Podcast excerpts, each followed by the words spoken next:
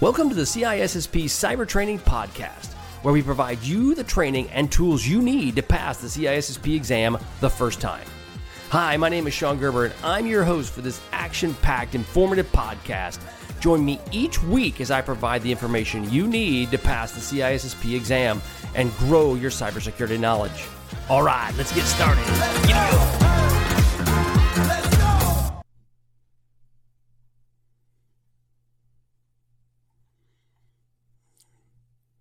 All right, so as we deal with more CISSP questions,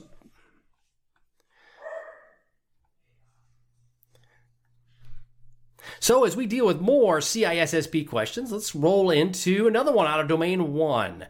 Which of the following is an example of a violation of professional ethics for an information security professional?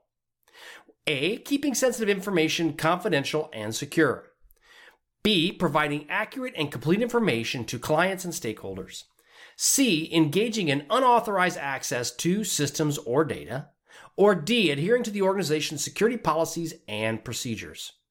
So, again, which of the following is an example of a violation of professional ethics for the information security professional? A. Keeping, infor- keeping sensitive information confidential and secure. B. Providing accurate and complete information to clients and stakeholders. C, engaging in unauthorized access to systems or data, or D, adhering to organizations' security policies and procedures. So if you listen to that, you're going to basically go with what is an example of a violation of professional ethics. So as we're dealing with a violation of professional ethics, the correct answer would be C, engaging in unauthorized access to systems or data. So, engaging in unauthorized access to systems or data is a violation of professional ethics for an information security professional. So, it's important that you understand that. Now, if you read through the question really quick, you could grab a hold of the wrong answer, especially if you go through an example of a violation of professional ethics. If you just gloss over this violation part, so you could say an example of professional ethics. You could get yourself into trouble. So it's important that you do watch these words and you take your time, read them slowly, but at the same time is then you just need to make a decision and answer the question. So again, that is answer is C, engaging in unauthorized access to systems or data. So, next question. Which of the following is not, in capital words, a characteristic of professional ethics? Okay, so we've seen this question before, but they answered it a little bit different way. A, objective, D, consistent, C, universal, or D, subjective. Again, which of the following is not a characteristic of professional ethics? A, objective, B, consistent, C, universal, or D, subjective. The correct answer, obviously, is D. D is part of it when subjective is not a characteristic of professional ethics. Those are expected to be objective, consistent, and universal, meaning they apply to all members of the profession, regardless of their beliefs. Again, that's the other one. So, bottom line is subjective is not a characteristic of professional ethics. All right, this next question. Which of the following is not a factor that information security professionals should consider when making ethical decisions? A. Legal requirements. B. Personal preferences. C. Organizational policies. D. Professional standards. Okay, so which of the following is not a factor that information security professionals should consider when making ethical decisions? A. Legal requirements. B. Personal preferences. C. Organizational policies. D. Professional standards. So again, if you look at the not a factor, which one of these is not a factor when considering making ethical decisions? So obviously legal, you need to always consider that. Organizational policies, yeah, if the policies are in place, you need to follow the policies. And then the professional standards. ISC squared has a set of professional standards that you must follow. So the real answer is B, personal preference. Your personal preference should not be a factor when making ethical decisions as an information security professional. Ethical decision making should be based on factors such as legal, organizational, and professional standards. Again, you need to make sure that you understand that and you reduce any personal biases that could be part of your overall decision making process. It can be a challenge at times, but it's an important factor that you need to consider. Okay, so another couple questions we've got are what type of document will help public relations specialists and other individuals who need a high level summary of disaster recovery efforts while they are underway? Okay, so what type of document will help PR people, public relations specialists, or other individuals who need a high level summary of a disaster recovery efforts while they're ongoing? Okay, so you've got A, executive summary, B, technical guides, D, department specific plans, or D, checklists.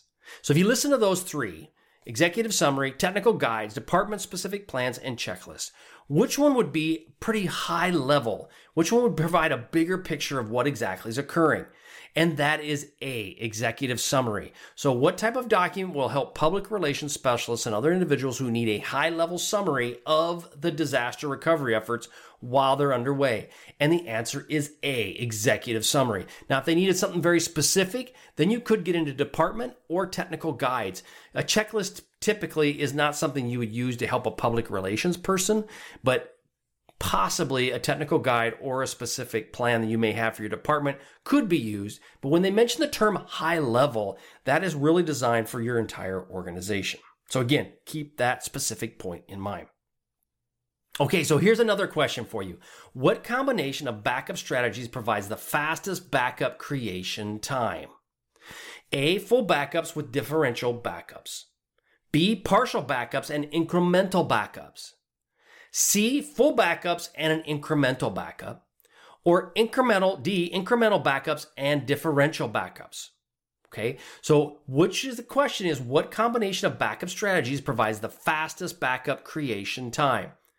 A, a full backup with differentials, C, a partial backup with incremental, C, full backup with incremental, and D, an incremental backup with differentials. So if you look at this, an easy way to glob onto it is, and it isn't always the case, but in many cases, if they're using full backups twice in this, both from a differential and from an incremental standpoint, if you don't know the answer, you can probably pick one of those two and you'll have at least a 50 50 shot. Now, that isn't always the case, but when you're testing, that's an important factor. So, again, any backup strategy must include full backups at some point in the process, whether beginning through there, whatever that might be. Incremental backups are created faster than differentials because of the number of files it is necessary to backup each time. So incrementals are only going at a specific increment and therefore for a little bit at a time. So it's important to understand the fastest one would be a full backup and an incremental backup in combination together. Okay, the last question for this day is what type of disaster recovery plan fully evaluates operational at the backup facility, but does not shift the primary operations responsibility from the main site. Okay, so let's talk about that. What type of DR plan tests fully evaluates the operations at the backup facility, but does not actually shift the primary operations responsibility from the main site? Basically means it's going, but it's not actually taking over. So that would be one, a structured walkthrough, B, a parallel test, C, a full interruption test, or D, a simulation test. And again, so let's walk through this. The disaster recovery test that evaluates operations at the backup facility, but does not actually shift it over. So it wouldn't be a simulation test because it's a full up operations in your backup facility. It's also not a full interruption test because you're not moving it over.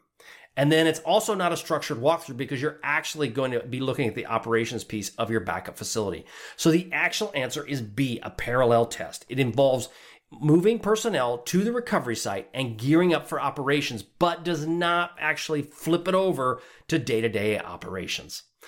Okay, so these are those, the exam questions I have for today. If you like it, awesome. Go ahead and check it out at, on different podcasts, and you're probably listening to right now. But go to CISSPcybertraining.com. There's a lot of other free stuff that's out there. Get on my email mailing list, and we will have some great information sent to you on a daily and weekly basis. All right, have a great day. I hope your CISSP studying is going well. We are here to support you. All right, we'll talk to you later. See you. Catch you on the flip side. See ya. Thanks so much for listening today, as it was my pleasure to prep you for the CISSP exam. But are you interested in some free CISSP exam questions? Head on over to CISSPquestions.com and sign up to join my email list, and you will gain access to 30 free CISSP questions each and every month. That's a total of 360 questions just for signing up with CISSP Cyber Training. You will also gain access to other free resources, so just head on over to freecisspquestions.com or CISSPcybertraining.com and sign up today. All right, have a wonderful day, and we'll catch you on the flip side. See ya.